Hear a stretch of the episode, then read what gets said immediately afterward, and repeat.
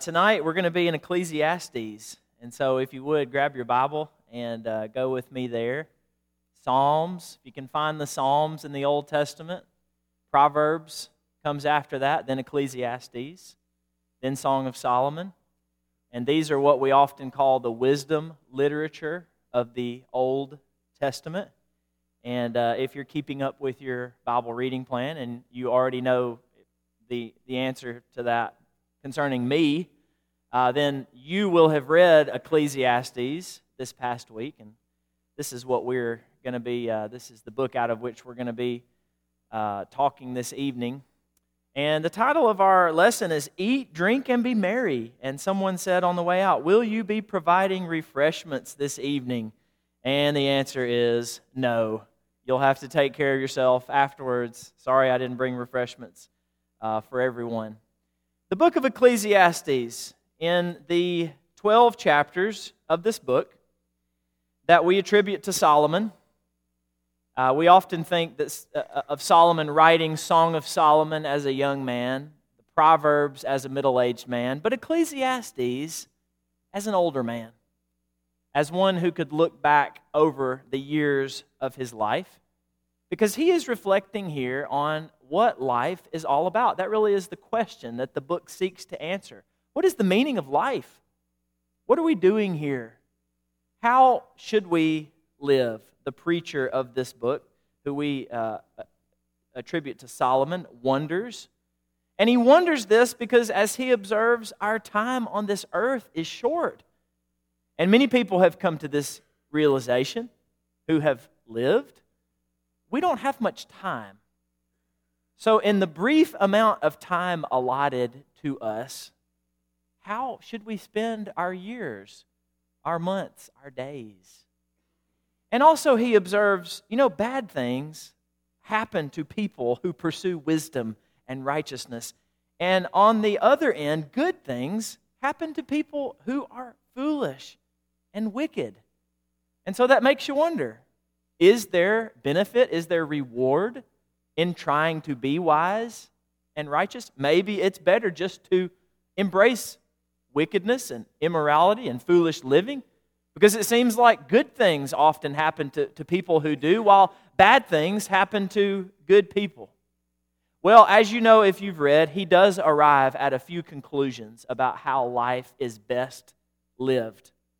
He says, for instance, that even though bad things happen to good people and good things happen to bad people, it is still better at the end of the day to be wise rather than foolish.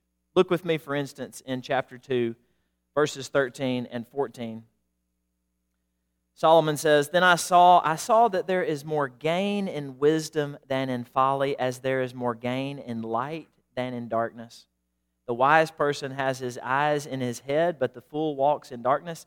I perceived that the same events happen to all of them. You know, it rains on both the godly and the ungodly, as Jesus says. And yet, Solomon says, I have still concluded, as I reflect back on my life, there is still more gain in pursuing wisdom than in embracing foolishness.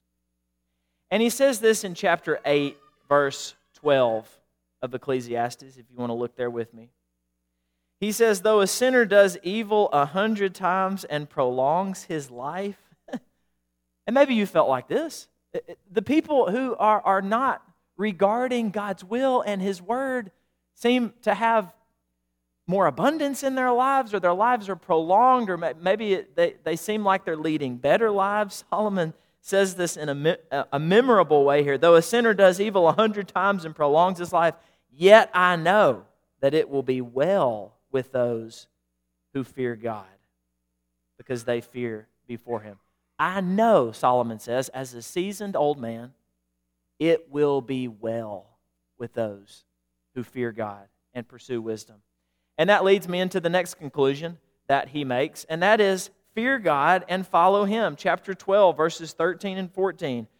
The great conclusion of Ecclesiastes, in which the author says, here is the end of the matter. All has been heard.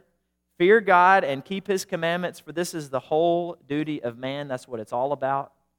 For God will bring every deed into judgment with every secret thing, whether good or evil. So make sure that your life is characterized by fearing God, by chasing after His will. That is the whole meaning of man's life. That's the whole duty of man. So it's better to be wise than foolish, Solomon says. You need to fear God and follow Him, Solomon says. But you know what, you know what else Solomon says? Another conclusion at which he arrives as he reflects on what life is all about. He also says this enjoy it. Enjoy life. While you, you have breath in your lungs, make sure that you are seeking joy, that you are choosing joy. Our text tonight is Ecclesiastes chapter 8, verse 15, in which Solomon says, I commend joy. I want to encourage you to be joyful. I urge you to embrace joy. And then he goes on For man has nothing better under the sun but to eat and to drink and be joyful, for this will go with him in his toil through the days of his life that God has given him under the sun. Now we know that Solomon elsewhere says you need to fear God and keep his commandments. That's the whole duty of man. So it's not that that that experiencing joy is the only thing, but Solomon does conclude here for God's people, you really ought to enjoy the gifts that accompany this life that God has blessed you with. You really should seek joy, enjoy life. It's not a whole lot unlike, in my mind, Philippians chapter 4, verse 4. Toward the end of this letter of Paul, in which he says, he writes to this, this early church in Philippi, Rejoice in the Lord always. Let me say it again for the people in the back. That's a bit of a paraphrase. Rejoice. Paul repeats himself. Rejoice. Again, I say, rejoice. And then back in Ecclesiastes, in the next chapter, in chapter 9, at verses 7, 8, 9, and 10, this is an extended section in which Solomon commends joy. He says, You need to enjoy your meals. You ought to enjoy your meals. Go eat your bread with joy, he says. Enjoy your relationships, especially with your spouse. Verse 9, enjoy life with the wife whom you love. Verse 10, enjoy your work. Solomon says, Whatever your hand finds to do, do it with all your might. And then in verse 8, we've got some metaphors here. He says, Wear white, let your garments always be white, and let not oil be lacking on your head. Now, should we take that literally? I don't think so. I think these are metaphors here. They are metaphors they are symbols of joy. Wear white, let oil always be on your head. And he has made similar statements before uh, chapters 8 and 9. If you go back to chapter 5, we'll do a quick tour here. Chapter 5, verse 18. Behold, what I have seen to be good. You can almost envision an elderly Solomon reflecting on his life let me tell you what I have seen to be good, just from my experience, and it's this it is uh, fitting to eat and drink and find enjoyment. So there's the title of our lesson Eat and drink and find enjoyment in all the toil with which one toils under the sun, the few days of his life that God has given him, for this is his life. Listen, life is short. And we have an important job to do in fearing God and keeping His commandments. But while you are here, life is a gift, life is a blessing. There, is, there are abundant blessings of God to be enjoyed. Make sure you are receiving this life as a gift with joy in your heart. As we go back even further to chapter 3, verses 12 and 13, he says, I perceive that there is nothing better for them than to be joyful and to do good as long as they live. Also, that everyone should eat and drink, take pleasure in all his toil. That is God's gift to man. One more, chapter 2, verses 24 and 25. We're going back. There is nothing better for a person than that he should eat and drink and find enjoyment in his toil. This also I saw is from the hand of God. For apart from him, who can eat or who can have enjoyment? I know that in Ecclesiastes, we also hear Solomon say, It is better to go to the house of mourning than to the house of feasting. He does say that. He also says that sorrow is better than laughter. That's chapter 7, verses 2 and 3. But as we've just established, Solomon commends celebration and joy just as strongly. And these ideas come together in his famous poem that was made into a famous song in the 1970s. Here is just a, a, a brief uh, excerpt from that from verse 4. There is a time to weep, and there's a time to laugh.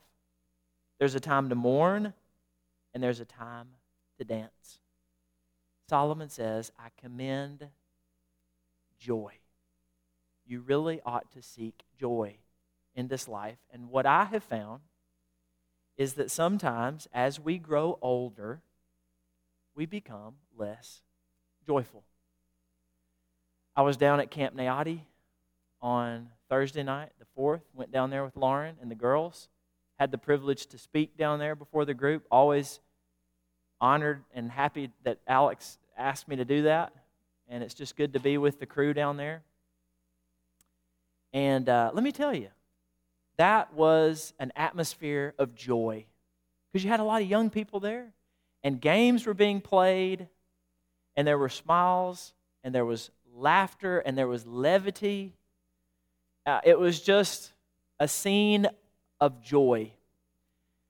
And, uh, you know, I'm not saying that we should all go back and try to be teenagers again. I don't want to go back and be a teenager again. And the energy that our young people possess, that is unsustainable for us older folks.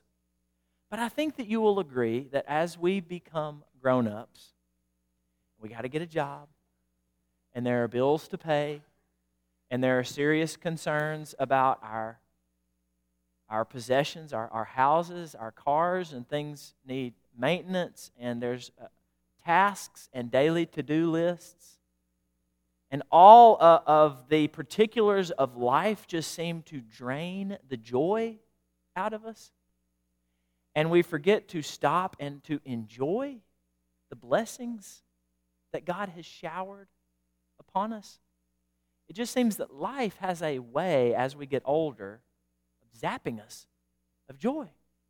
And what I hear Solomon saying here is don't let that happen. I commend to you joy. Now, of course, you know this is not a call to be excessive pleasure seekers. This is not a defense of hedonism, which, you know, is the idea that pleasure is the only inherent good, that it is the end all be all.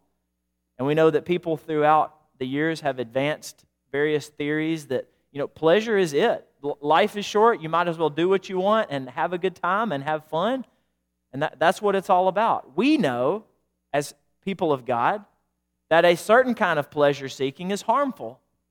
And Solomon tells us in Ecclesiastes that he learns this the hard way in chapter 2, verses 1 through 11.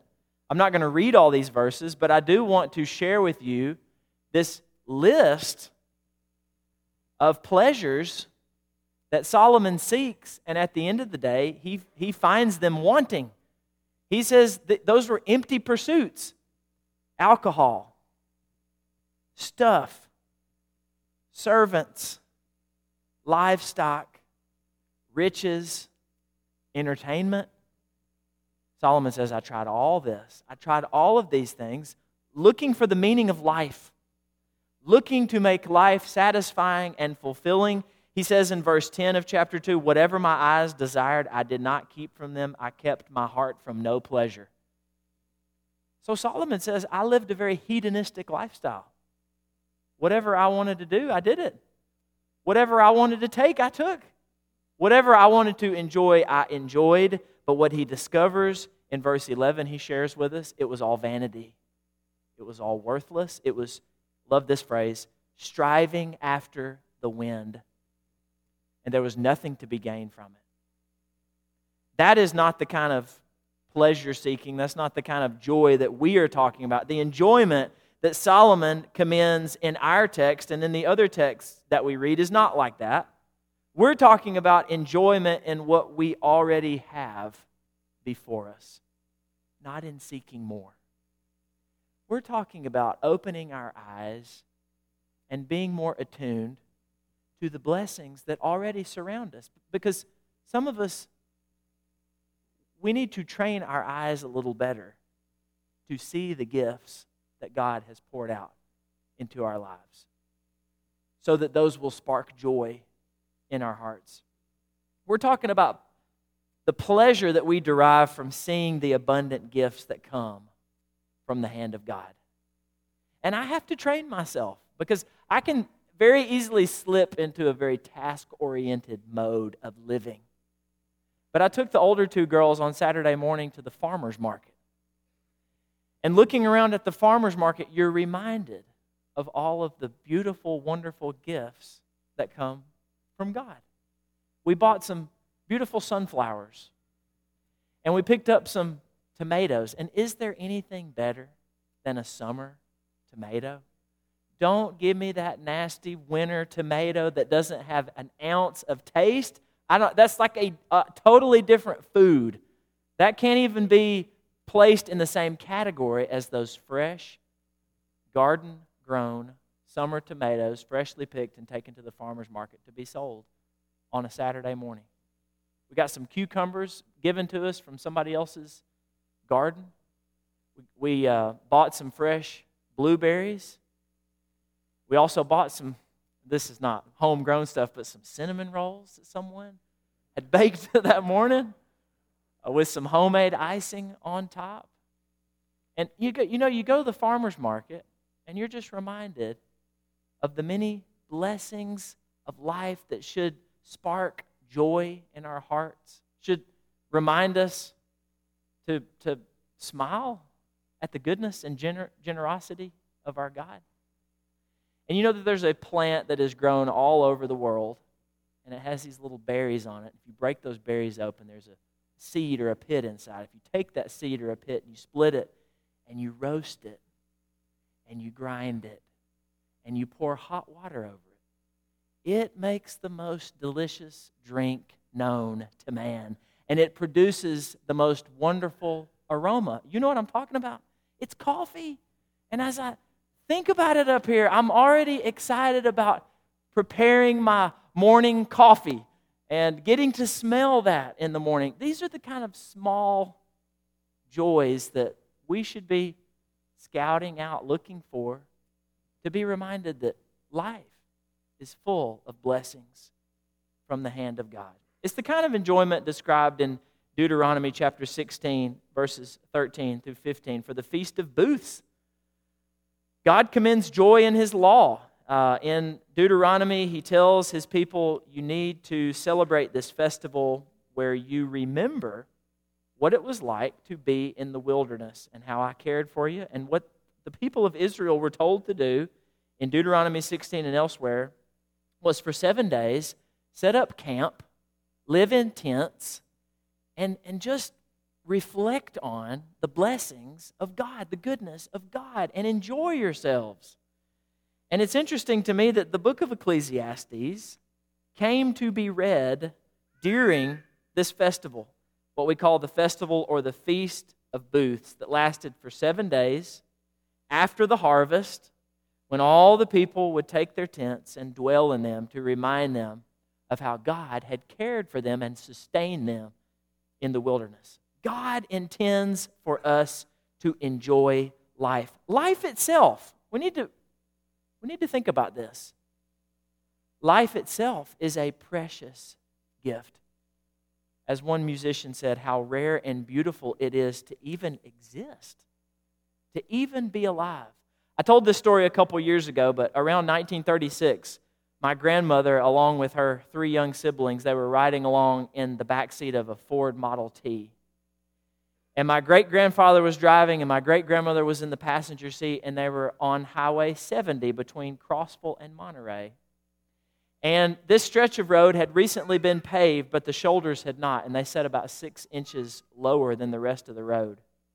So they were ripping down the road, going no faster than 45 miles per hour, which was the top speed of the Model T when my great grandfather accidentally veered onto the low shoulder. He tried to regain control of the vehicle, but he couldn't, and the car began to roll. And as the car rolled, the entire family was ejected through the cloth roof and strewn along the opposite shoulder. My great grandfather was severely injured. He had a broken neck, which required six months in a cast, and his ear was severed and later reattached. My great grandmother suffered a broken collarbone, but amazingly, all the children, including my grandmother, walked away from that accident with only scrapes and bruises. Now, had my grandmother perished, of course, you know, she would never have grown up to marry my grandfather. They would never have had my father, who would never have grown up to meet, to meet and marry my mother. And they never would have had me. If the wreck had played out differently, more tragically, if, if something else had, had gone wrong, if my grandmother had been thrown in a different way, then I would not be here. And there are a million little things that could have happened in the lives of your ancestors that would have prevented you from sitting where you are sitting tonight. What a rare and beautiful thing it is to even exist. And it should bring us great joy that we are alive. I know that life is hard sometimes. And I know that we have people in here who are struggling mightily. And you can't find much joy in your life. I get it. And I, I don't want to, you know, be Pollyanna and I don't want to gloss over your pain and your and your suffering. I just want to commend joy to you, as Solomon did. I, I want to encourage you, even in the midst of heartache and, and hardship, to look. Sometimes we have to look harder than others, to look for blessings that come down from our Heavenly Father. I commend joy. And yet, in the busyness of life, in this task, in this, this task-oriented nature of life that we embrace, joy is often neglected. There was a TV series several years ago called Friday Night Lights, and it centered on the small town of Dillon, Texas, where high school football is life, is everything. The whole town rises and falls on the success of their beloved Dillon Panthers. Needless to say, there's excessive pressure on the coaches and the young players to excel, to be perfect, to win. And there's one scene when the head coach, Eric Taylor, is talking to his star running back, Brian Smash Williams. And tension had developed in this relationship because of the pressure that both coach and player were feeling. And Coach Taylor tells this young man, You know, sometimes we take this game so seriously that we lose track of why it is that we love this game so much, why it is that we play this game. I'm guilty of that. And in the closing scene of that episode, the coach and the player go out and they play front yard football with some neighborhood kids that they see. They decide to join in and have a little fun.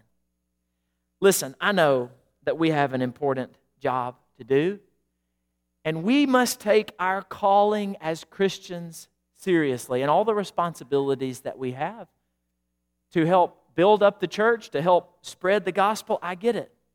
But at the same time, as we are doing those things, and we've already seen that Solomon says, even in your work, find joy in your labor.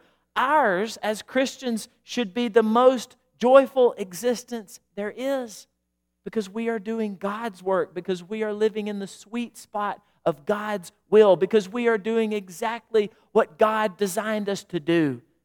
And that should bring us great satisfaction and fulfillment and joy. And certainly, though we should take our calling seriously, we should never take ourselves too seriously. The ability to laugh at oneself is a sign of emotional and spiritual maturity, I believe. And when I get into seasons of life where I am not able to laugh at myself and my own flaws and my own mistakes, I know that something is amiss. And I need to make a course correction. We should all be able to laugh at ourselves and at the various ways that we stumble through this life. What happens when we don't enjoy life? What happens when we don't seek joy? Well, for one, we show God that we aren't grateful. If we are not finding joy in the, in the blessings, both big and small, in this life, we are communicating to God that we don't appreciate those blessings very much. We are, we are telling God, I am not thankful for what you have provided so abundantly in my life. But here's something else that's even, well, equally dangerous. When we don't enjoy life, we crack the door open for Satan. Because if we're not enjoying God's good gifts, then Satan will present before us distortions of those good gifts for us to enjoy that will not bring us life but harm and destruction. In the garden, God set Adam and Eve free to enjoy the abundance of, of, the, of the fruit that was growing from all the trees except for one. And yet it was Satan who said, That's the one you want to take from. If we lock ourselves into such a rigid, regimented existence and we don't allow time for laughter and fun and the enjoyment of gifts from God, then we are inviting Satan to come in and say, Hey, don't you want to break free from your duty, from your responsibility? Don't you want to have a little fun on the side? This will make you smile. This will make you laugh. This will make you happy. When we are not enjoying God's good gifts, we are practically telling Satan, I'm fair game. Please come and try to tempt me and get me to do things that will not lead to life, but to death. We need to realize that as God's people under the new covenant of Christ, our joy is amplified above anyone else in human history. Because we are the beneficiaries of the many blessings that flow through Jesus Christ. We have our sins forgiven. We have been blessed with the gift of the Holy Spirit. We have been given the assurance of eternal life and thousands more beside. We, of all people, should be the most joyful on the face of this earth. And we invite you tonight, if you have not entered into a relationship with God, we invite you to enter it and so that you will have much to enjoy. Think about what Solomon said earlier. We read this verse from Ecclesiastes chapter 2 verse 25. Apart from him, apart from God, who can have enjoyment? The answer, no one. But with God, there is an abundance of joy. So please don't live apart from Him any longer. If you need to come and dedicate your life to Christ by being baptized for the forgiveness of your sins, we invite you to do that. Or if you, if you need the prayers of the church, if you need to make a course correction, if you need to, to recommit your life to be more devoted to Christ than you have been in the past, this is also a time for you to come. Why don't you do that while we stand and sing together?